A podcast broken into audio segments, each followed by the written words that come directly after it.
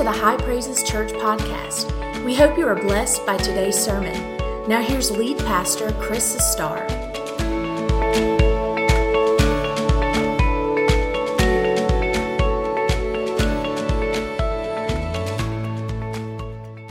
Last Sunday, I preached on redemption and God setting us free from the bondage of sin. Very evangelistic message. Today, I'm going to talk about grace and faith. We'll see you here in just a minute. Very evangelistic. Next Sunday, the Lord's already dealt with me. I'm going to preach on regeneration or the new birth. You know, you hear people talk about, I've been born again. What does that mean?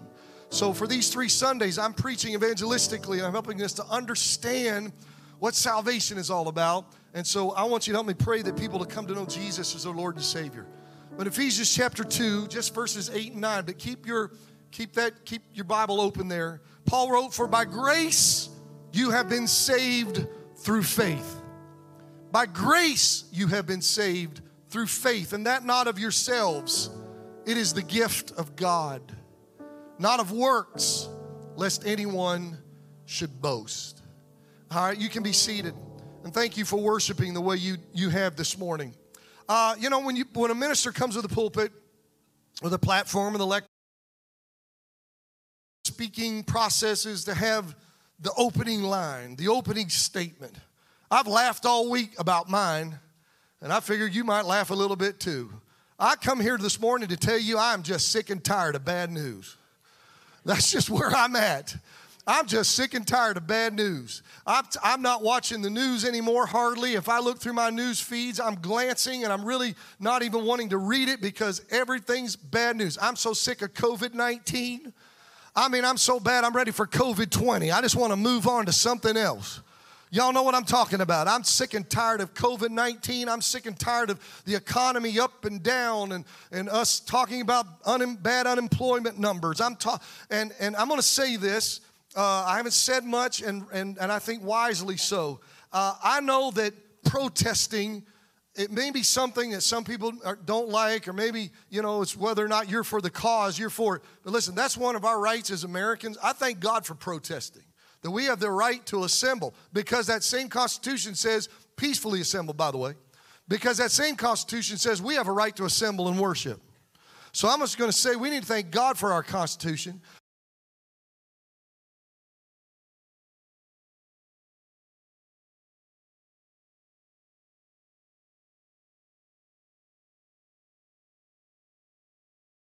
Those things are wrong. But that's all the news is about. And I'm just as sick and tired of it. It's one of those sick and tired sermons. No. So here's what I wanted to say. I want to come here. You're sick and tired of it too, I can tell. I wanted to come here today in this church, in the house of God, with the people of God, and say, let's talk about some good news. Because we have the good news. So today I want to talk about the good news. Here's the good news. You ready? The good news is God wants to save you from your sins. Now, if you're already saved, you say, Well, I'm already saved. Well, just say, Thank you, Jesus. I'm already saved. Hallelujah. That's good news. But God wants to save you from your sins. 1 Timothy 2 3 and 4 says, For this is good and acceptable in the sight of God our Savior, who desires all men to be saved and come to the knowledge of the truth. Here's some more good news God proved this to us when He sent His Son to pay the ultimate price for our redemption. Jesus came and died to provide the means for you to be saved. That's good news. All right? 1 Timothy 1:15 says this is a faithful saying, worthy of all acceptance, that Christ Jesus came into the world to save sinners. And here's some more good news. Jesus has the power to save. How many of you met that Jesus and he saved you? I know he saved me, and I know he saved many of you. He has the power to save. He is alive today to save people from their sins. Hebrews 7:25 says therefore Jesus is also able to save to the uttermost those who come to God through him. So that's the good news. Now, the words of the apostle Paul, Paul gives us the keys to salvation. There are keys to salvation. He says you are saved by grace through faith. So I primarily want to talk about grace and faith today. But before we do that, I think it's imperative that we talk about salvation. Because we preachers preach on salvation and you talk about salvation. We tell people, I've been saved. But what does that really mean? The word that Paul uses here in the Greek simply means to rescue or deliver from danger or destruction. And that would make sense if you're talking about saving someone. And also, the basic meaning of salvation is deliverance from a situation in which you cannot rescue yourself. Okay? And that's the case with sin. Sinners can't rescue themselves. And that's the whole thing Paul is trying to say in these two verses. You can't rescue yourself, you need a rescuer. And so I want to come here today to just say to you Jesus is the rescuer, Jesus is the Savior. And when He saves you, He delivers you from some very terrible things. Let me just show you what I mean. You are saved from your sins. All right? Uh, Matthew 121 is the story, the Christmas story. The angel shows up to Gabe, uh, Gabriel shows up to Joseph. Joseph is thinking about divorcing Mary because she's pregnant. And an angel shows up and says, Don't divorce her. That baby in her womb is the result of the work of God. He is the Son of God. And the angel said to Joseph, You shall call his name Jesus, for he shall save his people from what? From their sins. The fundamental thing is we need to be saved from our sins because our sins is what has us in trouble. But not only are you saved from your sins, but you are saved from being separated from God. Sin separates from God. That's what happened to Adam and Eve in the garden. When they sinned, God kicked them out of the garden. And there became an impasse between them and the Lord. But Matthew 18 11 tells us that Jesus said, For the Son of Man is come to save that which was lost. We're lost and we're away from the Lord. We're separated. When you're lost, you're separated from the person that you want to be with, or you're separated from your home, or wherever it is you're trying to get to. But when you're found, all that goes away. And so Jesus saves us from being separated. He, you, when you're saved, you're saved from eternal condemnation, eternal judgment. Nobody wants to be under the judgment of God, but everybody is. Now I love John 3:16. I'm going to refer to it in just a little bit, but I like John 3:17 too. John 3:17 says, "For God did not send his son into the world to condemn the world. We're already under condemnation. But he sent his son into the world that the world through Jesus might be saved." And I'm so glad that when you get saved, Paul said in Romans 8:1, there is therefore now no Hallelujah. And then you are saved from the wrath of God. Now, this is a concept people don't like. They say, you know, I don't like to think about God being wrathful. I want to think about God being such a loving, caring God. And then other people say, well, that's why I don't like God because God's this wrathful God and He just loves throwing people into hell and He's mean towards sinners. Well, none of that's true. And none of that's true. But so we get these concepts in our head. Listen, you just need to stop acting all self righteous and holy here and get rid of that. Because if you are a parent, for example, and your kids ever get act up, don't tell me you don't get mad. Don't tell me you don't get some wrath. Come on, y'all, there's some parental wrath. My daddy's here this morning. My daddy told me more than once, he said, Son, I'll whoop you for being ignorant before I'll whoop you for anything else. I couldn't even be ignorant without the threat of getting a spanking. And there were some times I was ignorant. And don't you think my parents didn't get upset now, nobody gets mad at a parent when they get upset at their child for being disobedient, un- unruly, and disobeying and doing things they shouldn't do. We still love our children, don't we? But we're just mad because of how they're acting and what they're doing. Listen, God the Father loves all of this world. He's proven that by sending Jesus. But don't you think He doesn't get upset with us and how we live. There is a wrath against us, and if there is not something done about our sins, that wrath remains on us, and ultimately it will push us into an eternity away from God and in a devil's hell.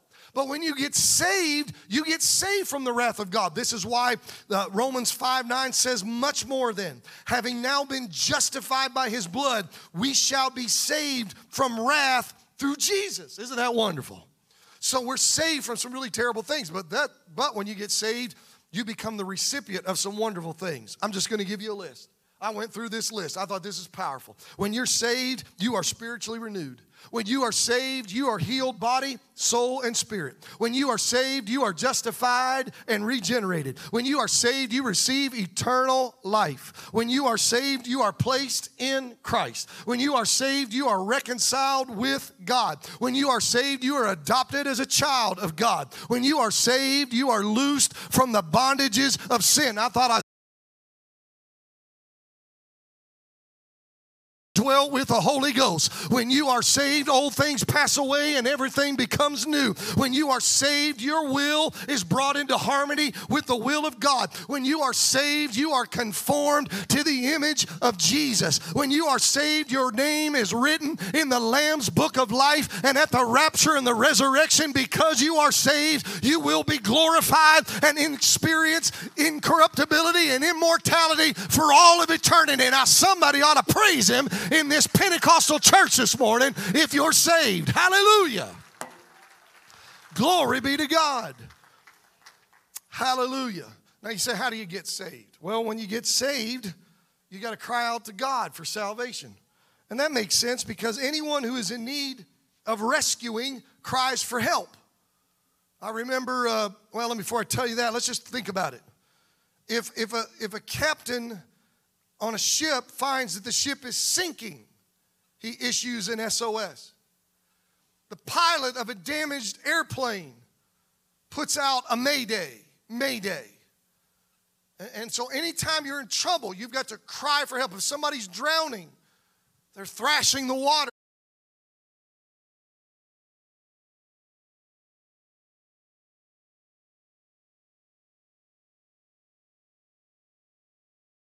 Me to his club, and he had only been on there one time, so he didn't know the property. It was a very large piece of property. And I didn't know it. It was down near Hodges, and we, we went and hunted in the evening. And I went, and drove my four wheeler deep as far as you could go, and then I walked down a hill. And, and, and that evening, I harvested two deer. One of them ran off, and so I called Mike and I said, Mike, I'm gonna come pick you up. We need to go find that deer. And so we started looking for that deer and we tracked it and finally we found it. At this point, the sun is going down. It's December. It's getting cold. And I just assumed Mike knew where he was. I said, Mike, how do we get back? He looked at me and said, I don't know. That's not what you want to hear. I said, You don't know how to get back? He said, No. I said, Well, I think it's this way. He said, Well, I think we're supposed to go this way. And it was at that moment that I had that realization we are lost. We are deep in the woods. You couldn't hear road noise, y'all. That's how deep in the woods we were. And I remember getting that, that that feeling in the pit of my stomach. My stomach rolled over. That sick feeling. I had left my heavy coat up there. We're sweaty. It's December. I'm dragging a deer. I can see packs of coyotes walking around us in the middle of the night. You know, I'm imagining everything. I pulled my cell phone out. I handed it to Mike and I said, You get a hold of somebody and get somebody. I don't care if it's a National Guard. If you got to call the governor, you get a hold of somebody out here. We're lost. Do you hear me? He said, Give me the phone. And he called one of his friends, and they said, It'll be a while. We'll get down there. They called the Hodges Police Department. The DNR was out there. We finally left that club at midnight. Midnight. We got off that club. We were following each other out, by the way, and he took a wrong turn. I said, I called Mike and said, Where are you going? He said, I'm starving. I'm going to the Waffle House. I said, I'm right behind you. One in the morning, we were eating at Waffle House after being rescued by the, by the DNR and everybody else. But the point is, how did we get saved? Thank God for cell phones. And I said, call it. We called for help. Listen, the Bible says, Whosoever shall call upon the name of the Lord shall be saved. You just got to call out to him. It's that simple. And there's this thing that I, I've encouraged through the years, many preachers have. It's called the sinner's prayer. And we talk about this in Growth Track. Those of you who've been through Growth Track, we talk about the ABCs of salvation. Some people flip it around and do the backwards ABCs. You can do it either way. Is it you have to admit that you're a sinner and then believe that Jesus died and rose again and then confess that, that Jesus is your Savior and confess that Jesus is your Lord. And, and, and so the prayer oftentimes goes like this Dear Jesus, I'm a sinner. I admit that. I confess. I admit that I'm not right with you, but I believe Jesus died. I believe Jesus rose again. Please forgive me of my sins, God. I repent. I'm not going to do sin anymore. I'm going to live right. And I confess you now, you are my Savior, you're my Lord, you're the leader of my life. In Jesus' name, amen. And God gloriously saves people. But what I've come here this morning to say to you is this having the need of salvation is not enough, and even praying the prayer of salvation is not enough. Paul said there are two keys that you have to have to really truly experience salvation, and that is grace and faith. For by grace are you saved or rescued from sin through faith. So let's talk about those two things. Now, what is grace? What is grace? Well, grace is a noun and a verb. A noun and a verb. Grace is both favor and a force. Grace is big. Somebody, so grace is favor. So somebody said that grace is getting what you don't deserve. And I think that's a pretty good, a pretty good definition. But in its simplest meaning, grace is the unearned, unmerited, undeserved favor of God. And when you experience the favor of God, if you experience anybody's favor, okay, then what you have are two things you have a gift and you have some kind of concern. And in the case of God, you have a gift, an unbelievable love for you. I'm going to come back to this, but take John 3:16. For God so loved the world. See? For God so loved the world that he gave. Love and gave. John 3:16 is all about God's grace. God's grace. And, and, and, and, and it's not about anything you can do, it's what God is lovingly doing for you just because He wants to. That's grace. How many thank God for amazing grace? How many thank God that He did that even though you didn't deserve it? Okay, so grace is a favor, but it's also a force. It's something powerful that works in your life. Um, I'm going to teach you a little theology here. There, there, there are two kinds of graces when it comes to salvation. There is something called prevenient grace. Prevenient grace. And prevenient is not a word that you're going to use every day in your vocabulary, right? So it means that which comes before. So it's grace that comes before in the saving process.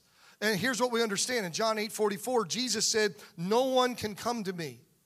Nobody can come to me unless the Father who sent me draws him.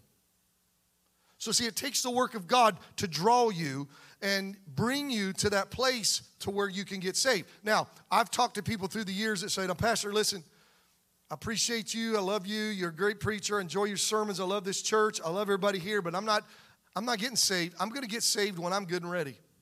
I'm going to grow up. I'm going to live my life. I'm going to get married. We're going to have kids. I've got a career to pursue going to have grandchildren. I'm going to live this life and do what I want to do. And then when I get older and I get closer to death, then I'll come to God and I'll get right with God so I can go to heaven. Sounds like a really great plan, doesn't it?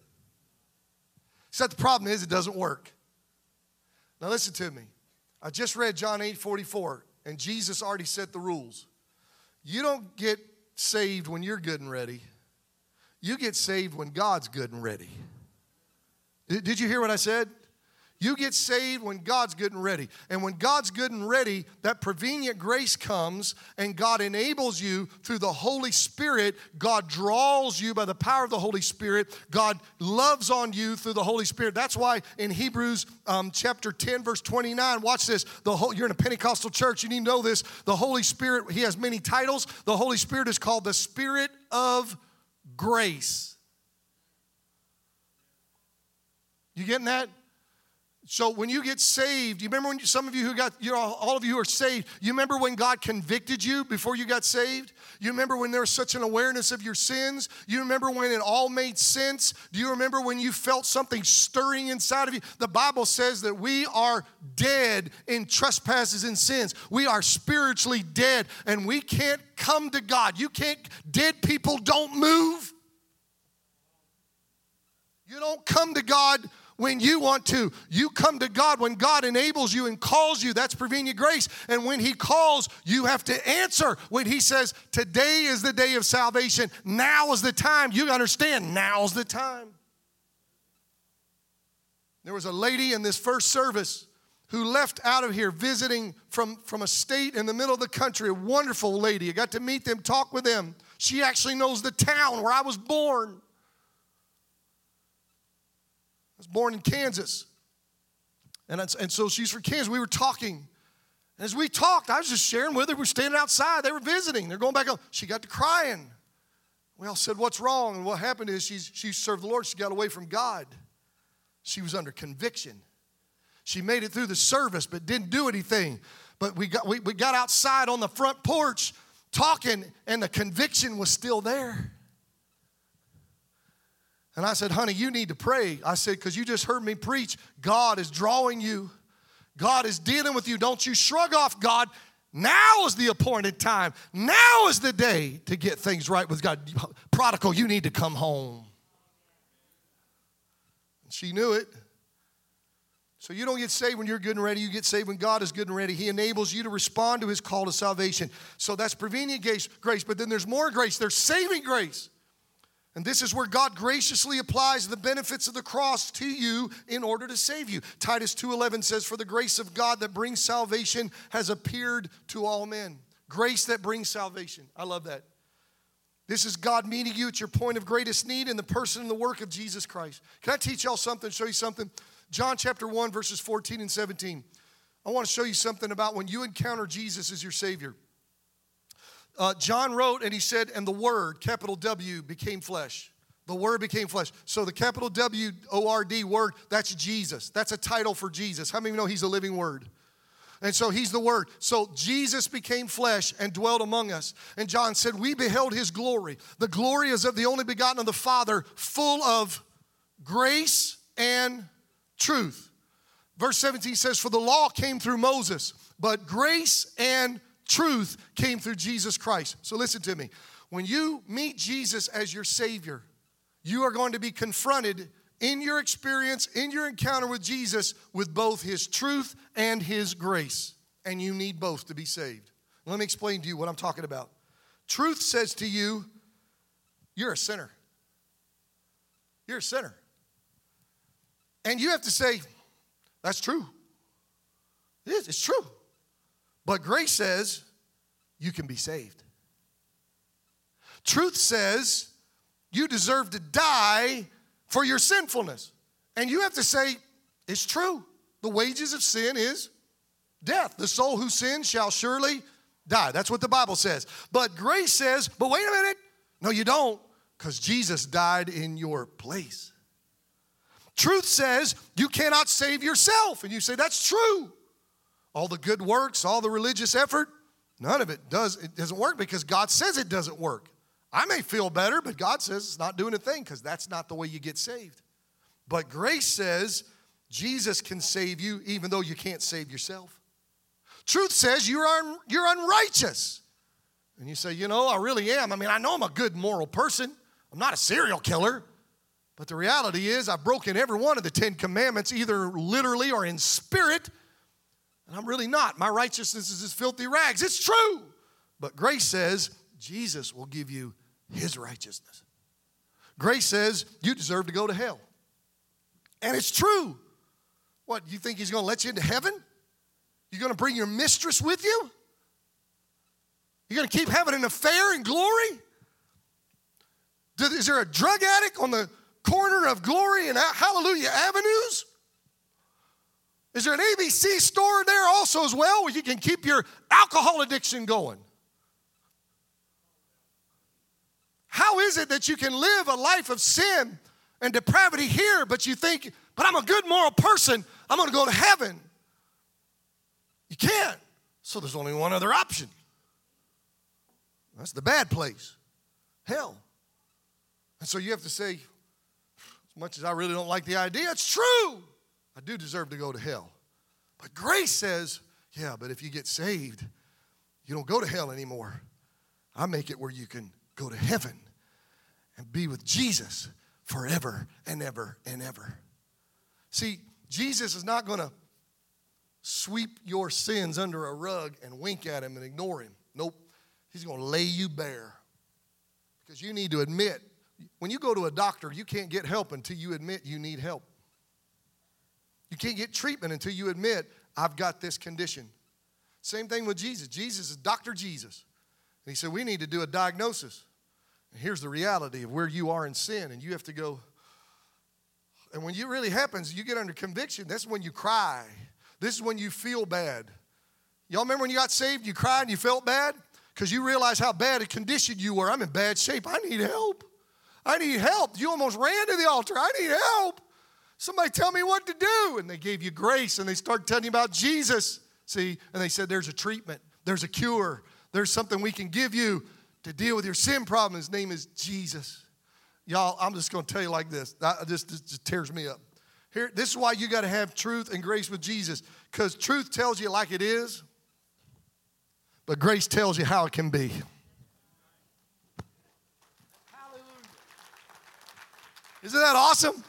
Truth tells you like it is, but grace tells you how things can be if you'll just trust in Jesus. Hallelujah. And so you're going to be confronted. Now, let me just talk about this. Many people struggle with grace. It's amazing the people that struggle with grace because they want to help Jesus save them. They want to help Jesus and they feel like they need to help Jesus. People have this sense I need to do something. But that's not how it works. I need to assist God. And this is what makes religions that are work based so attractive. You take the Catholic religion, for example, very work based. They talk about Jesus, they talk about the cross, but if you sin, you don't go to Jesus and confess your sins, you go to a priest in a confessional booth. Forgive me, Father, for I have sinned. It's been 438 days since my last confession. And the priest says, Son, I don't have that much time. Can you give me in, in a nutshell? I did this and this and this and this and this. See, it's, it's a works based. And the works continued. And the priest says, Give me 437 Hail Marys. I'll cut you one. And then everything will be all right between you and God. And you go out and you do your Hail Marys, and then everything's good because you did something to help God save you. I'll never forget being in and I am being facetious there, but it's still true. I'll never forget being in, visiting a Catholic church in Guatemala, in Antigua, Guatemala, and I saw this very elderly couple, very elderly, and, and they were on their knees in this shotgun style Catholic church, which is so typical in the in the towns in Central America where you have a you have a government building and then you have the square and you always have a church. If there's two things, there's a government building and a church and they had their rosaries, and the man was in front and the woman was behind, very elderly. And this long aisle, long, hard floors, they were doing their rosaries and they were shuffling up the aisle. And you knew it hurt. You knew, man, it was killing them. But that was the point is I have to suffer. I'm going to suffer and suffer pain and do my rosaries. And if I suffer and hurt enough, then God will accept me and make me right. And I felt so sorry. I wanted to go over those people and say, Get up. You don't have to suffer. Jesus already suffered for you 2,000 years ago. Just walk to the altar, come as you are, and just cry out to Him, and He'll give you what you're trying to earn. Hallelujah. You can't work for it. That's why Paul says salvation is by grace, not work, so that no one can boast and say, I saved myself or I help God save me. Because salvation is not about what you do, salvation is about what Jesus has already done. He paid sin's price, He opened up a new living way to God. The key is just to humbly receive the gift of salvation. We're online, so camera person, just follow me. Now we're in the dark, I know, but it's just, I can't stay up there anymore. If I had some money, and, and Joel, I came up to you with a $100 bill. And I said, Joel, you want a $100 bill? What would you say? Give it, Give it here. And if I handed it to you, take the $100 bill. Go ahead, take just, we're going to role play. You wouldn't look back at me and say, Thank you, Pastor. What owe you? Right? That's stupid, isn't it? What owe you? I'd say, You don't owe me anything. And what would I say? Yeah, well, give 50 bucks, and that'll make the difference. Come on, just give me 50 bucks for that gift of $100. See, it's funny, isn't it? But you don't, when if I give you, it's yours, and you don't even say what I owe you. But isn't it funny when Jesus wants to give us the gift of salvation? Yeah, but what do I owe you, God? I got to do something. I heard people say, I, I say, you need to get saved, man. Once you get right, well, I got some things I got to straighten up. I've heard that once. I don't know if I've heard that a hundred times. I just need to straighten up some things. If I can get some things straightened up in my life, then I'm going to come to church. Then I'm going to get right. I'm like, you don't straighten up before you come to God. You come just as I am without one plea, but that your blood was shed for me. And that you bid, come to me. Here I am, O Lamb of God. Here's my mess. Jesus will straighten you up, see? You don't straighten up, but that's what we want to do. We want to straighten up. I mean, how many of you have ever helped somebody? I've done this. Their car, the battery went dead. You're in the parking lot of Walmart or Dillard's or wherever, and, and, and you pull up and you say, Have car, car trouble? Yeah, my battery's dead. Well, I got jumper cables. Let me help you out. You get out, you put it on there, and it runs a little bit. Crank it up. Awesome. You grab the cables. What do people say? What do I owe you? Now, what do you do? I don't know, 30 bucks ought to take care of it. Now, if you do that, shame on you. Just shame on you. You ought to be ashamed. You ought to give me $30 just make yourself feel better. That's works. No, that's not what we do, do we, Joe? We say, You don't owe me anything. I'm going to keep your money. Because you're thinking, next time it might be me. See, we love grace, don't we? My God, I'm preaching this one. I feel the Holy Ghost all over me right now. I'm preaching. We love grace, don't we? And we know how to give grace and we love to receive grace. That just a battery, a dead battery in a car helps us to understand grace. I'm trying to preach to you today that if you're not saved, you don't have to give God anything. He's got the charge to bring your dead life back to life and give you spiritual life and renewal. All you have to do is just receive humbly his gift and take it. Read the story of a woman that was struggling with this. She was a good moral person and, and, and so she could not reconcile because she's hearing the gospel how a person who is wicked was no better than her, or she was no better than the wicked person. She, she thought, you know, I'm a good moral person. So why can't I get into heaven? This person shouldn't get into heaven. And she's struggling with this because she thinks she's a good moral person. So her friend who was born again, a believer, said, All right, let's talk about this. She said, Suppose you and I want to go to Six Flags. Y'all like Six Flags? I like Six Flags. So we're gonna go to Six Flags, and the admission is $40 each. And she said, I have no money, and you got $20. Which one of us is getting in? She said, Well, neither one of us, because we don't have enough money. She said, That's exactly right, and that's the point I'm trying to make to you. You're trying to make a wicked person be a penniless person with no money, but you're trying to say that you, you got something that merits getting into heaven. The problem is, whatever you think you have will never be enough to get you into glory because that's not what God wants is your righteousness. Your righteousness is his filthy rags. You don't, so neither one of us get in. She, he, she said, but suppose a rich and kind person comes along and sees our situation and says, tell you what, Y'all stay right here, goes over the ticket booth and buys two admissions to Six Flags and comes back over and says, Here, here's one for you and one for you. Now y'all go on in and enjoy Six Flags. She said, Which one of us would get in? She said, Both of us. And she said, You know why? You know why? Because somebody paid the price that we couldn't pay so that we can get in. And she says, That's what I'm trying to tell you. Jesus paid the price that you cannot pay. Your good, your good life is still not enough. But his good life was as the sinless Son of God. And so he paid the ticket. And now you get to go into heaven and be with Jesus. Thank God for grace, y'all. Thank God. Amazing grace. How sweet the sound that saved a wretch like you and me. We once were lost, but now we're found. We were blind, but now we see. So that's grace. But then it's not just grace, it takes faith. And somebody said that grace is what God does and faith is what we do, even though it takes God to help us even with the faith.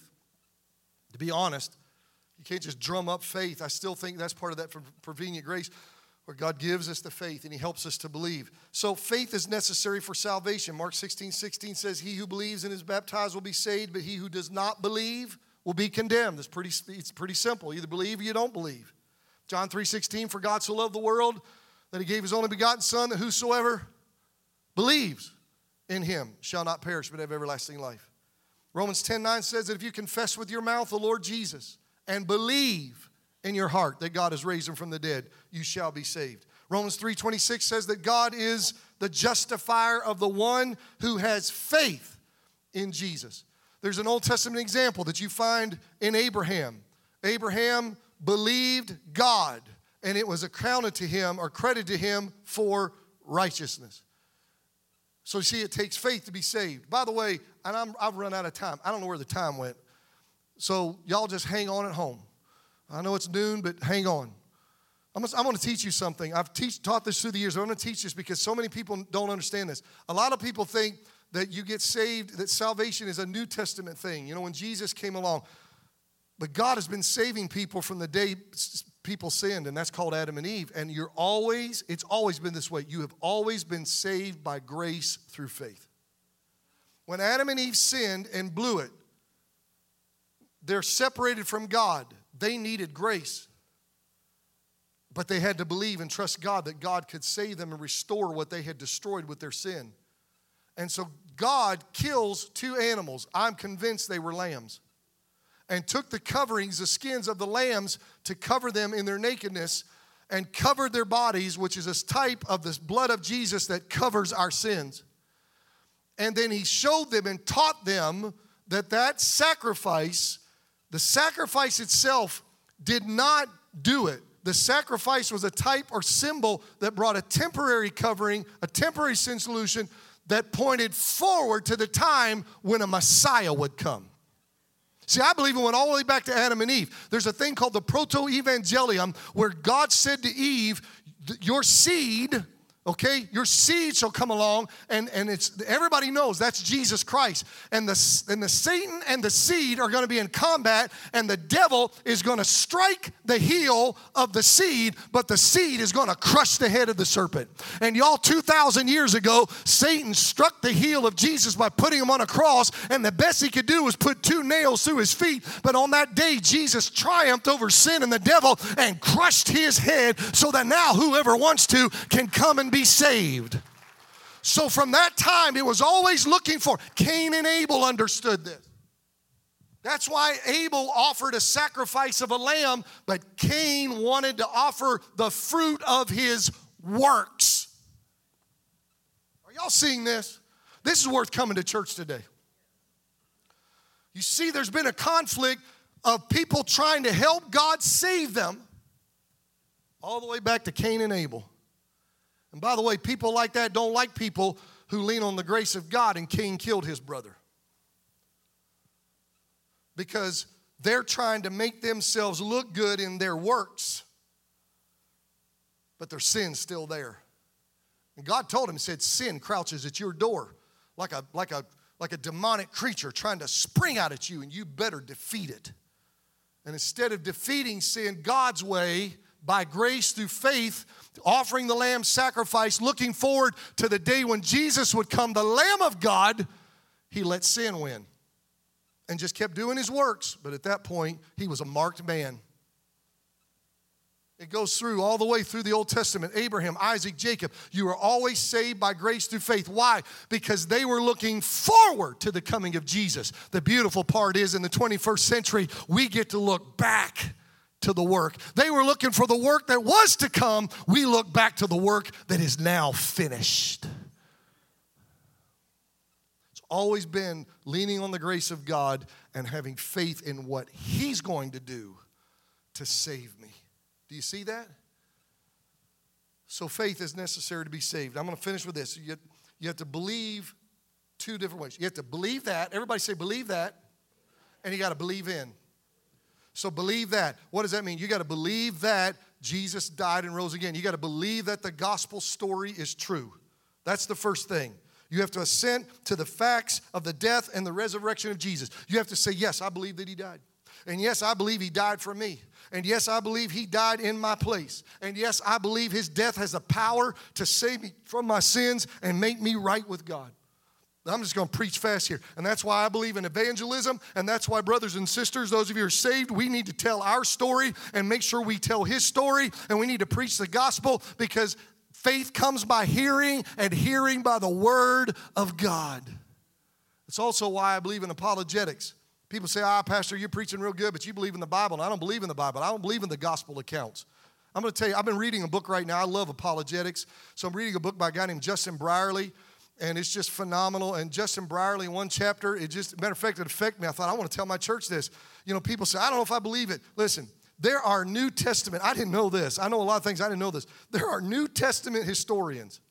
All right, this is what they do for a living. They get paid for this. New Testament historians who don't, they're not even saved. They're not even saved, but that's their job. They love studying history and they just happen to study New Testament history. But you, you will be hard pressed to find a New Testament historian, Christian or otherwise, who will disagree with the fact that Jesus Christ was a true person who lived and died and, yes, rose from the grave. That there are both biblical sources and extra biblical or non biblical sources that testify to the reliability and the accuracy of the Holy Scriptures. I don't have time to get into a defense of the canon of the Bible, but my point is when you say, Can I trust the gospel? You can trust the gospel more than you can trust Homer's Iliad or Odyssey or Shakespeare's works because there's more evidence for these works of antiquity and this thing called your Bible than anything else they make our kids read in school. I could do a whole sermon on that.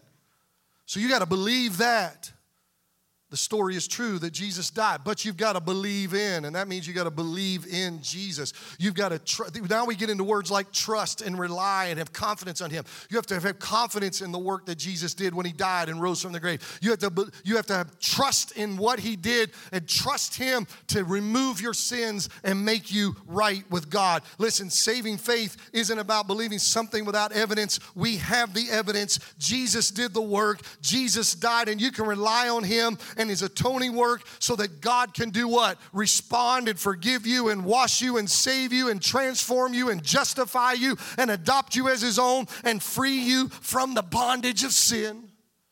Listen, you can trust Jesus to be your Savior. I want you to stand with me this morning. Hallelujah. I read a story about a young woman that was living up north, we don't have this down south because our, our weather's too warm, even in the winter. You don't see too many frozen ponds around here.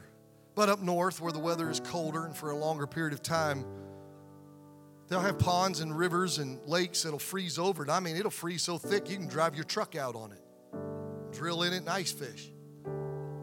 A woman was walking in the winter across a pond Instead of walking all the way around, she just said, Well, I'll cut straight across the pond. The pond's frozen, it'll be fine. She got about halfway through and she hit one spot that was thin ice and fell through. And now she's fighting for her life and she's trying to grab it to stay hold of the ice, but hypothermia is setting in and and she's freezing up and the body temperature's dropping fast, but she's screaming for help. And a man that was nearby heard her cries for help and came running over and came out and watched and saw that the ice was thicker on this side. She was, but she had come in from this side, but the ice was thick. It was just one weak spot, and so he gingerly came out. He stretched himself out. He said, "Grab my arms. Just grab my arms, and I'll pull you out." The problem was the woman was hanging on to the ice. She had been holding on the ice for so long. She was used to hanging on something to try to save herself, but but she was it wasn't working because you see the water was taking its the, temperatures were taking its toll on her body. She was going to drown. You remember Jack in Titanic? It's going to get you. And the man said, listen, listen what the man said. He said, I know, but you got to let go of the ice so I can pull you out. Trust me. That's what I'm preaching today. And the woman said, okay. And she let go of the ice and he grabbed her arms and he pulled her out to safety and she lived. Listen to me. You may be here today, you're watching online.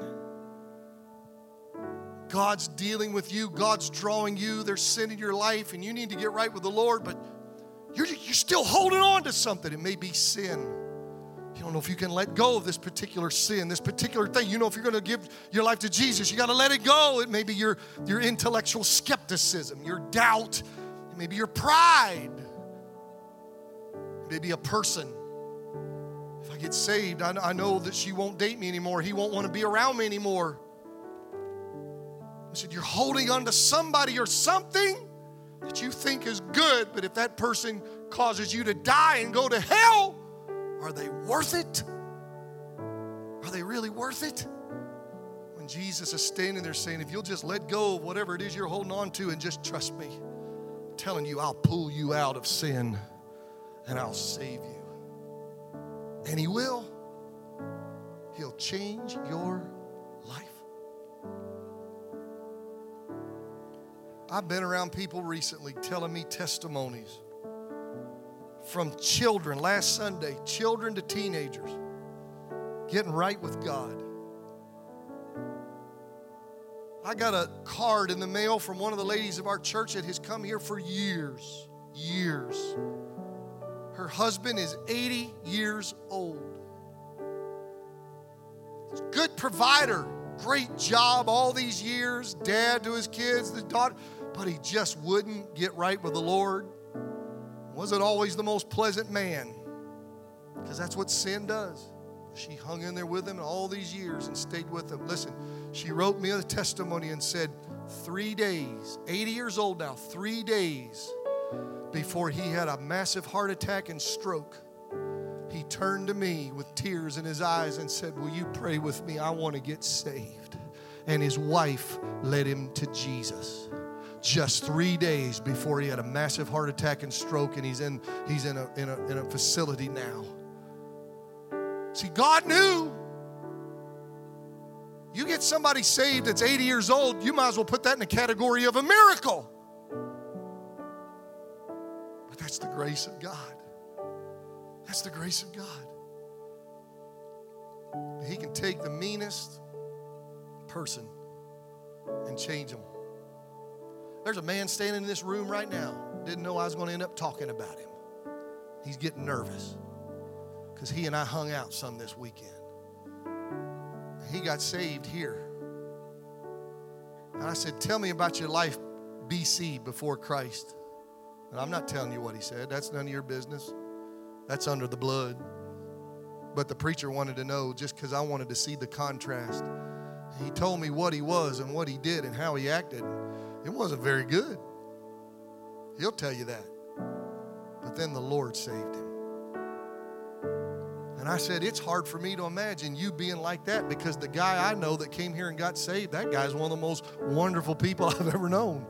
Praying man, godly father, godly husband. I don't know that guy you're talking about, but that's the point. That's the point. That's what I'm trying to preach. Doesn't matter what you did and who you were and what you was. That's bad English. When Christ comes in, old things pass away and everything becomes new. You just have to take the gift and have faith. Repent of your sins and say, now the rest of my life I'm living for Jesus. Every head bowed, every eye closed. Thanks for listening. Be sure to join us Sunday mornings. Our service times are 9 o'clock and 1045. For more information, please visit us at highpraises.org.